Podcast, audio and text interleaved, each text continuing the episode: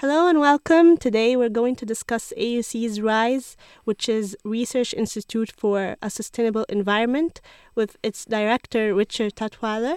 Hello, Doctor. Hello, good morning. So, RISE positively impacts not only Egypt, but also the Arab region as a whole, as it provides through research and training programs necessary awareness as well as opportunity for AUC students to get involved in understanding and enha- enhancing the environment. In the beginning, Professor, would you explain to us how it all started? Well, the, the beginnings of RISE actually start with a previous center at AUC called the Desert Development Center, or DDC, which was founded in 1979. And the DDC, as the name would imply, focused mainly on desert environments. And the idea was to promote sustainable development in Egypt's deserts, particularly agricultural projects. 2009, things began to change because originally we had from the government a lease on our research stations for 30 years, and in 2009 those leases that lease expired. So, uh, after prolonged negotiations, the university decided it was not possible to continue because uh, the government was essentially asking for more rent than we could afford to pay.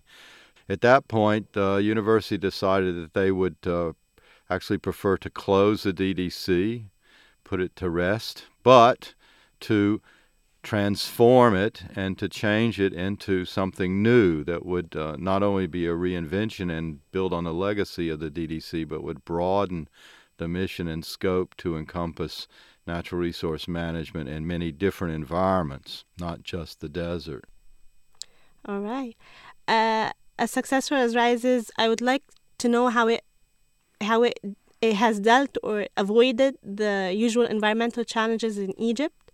Well, we um, we actually are looking at uh, a number of different environmental challenges that uh, characterize Egypt and the region in general.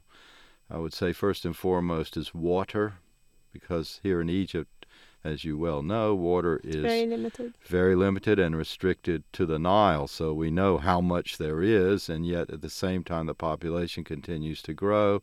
So the amount of water available per person shrinks every year because there are more people.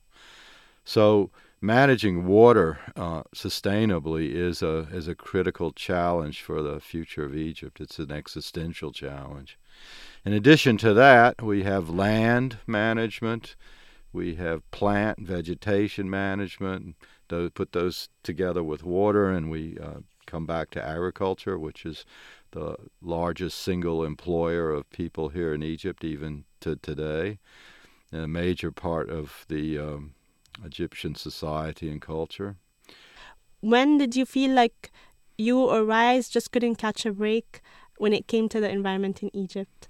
Uh, specifically? Well, we, as I mentioned, we have lots of different projects in lots of different communities, uh, dealing with a lot of different issues and problems. But there was one case uh, um, mm. about a year and a half ago when uh, it was brought to our attention a problem in an urban area here in Cairo. I won't really mention which neighborhood.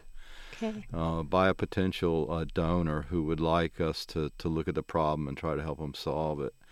And uh, after some discussions and visits and so forth and consideration, it just it was just too big of a problem for us to deal with. It was too complex, too many players, the sheer volume of the garbage, uh, the numbers of different competing interests. It wasn't possible in that situation for us to do what we do best, which is to focus with communities on finding local solutions. This one was just too overwhelming. Uh, it's never enough to know about the environment, especially in Egypt, right? Well, this wraps up today's show. I would like to thank our guest, uh, Professor Richard Tutwiler. Uh, thank you so much for joining me, Professor. Thanks very much. Thanks for having me. I'm Sam Al Thanks for listening.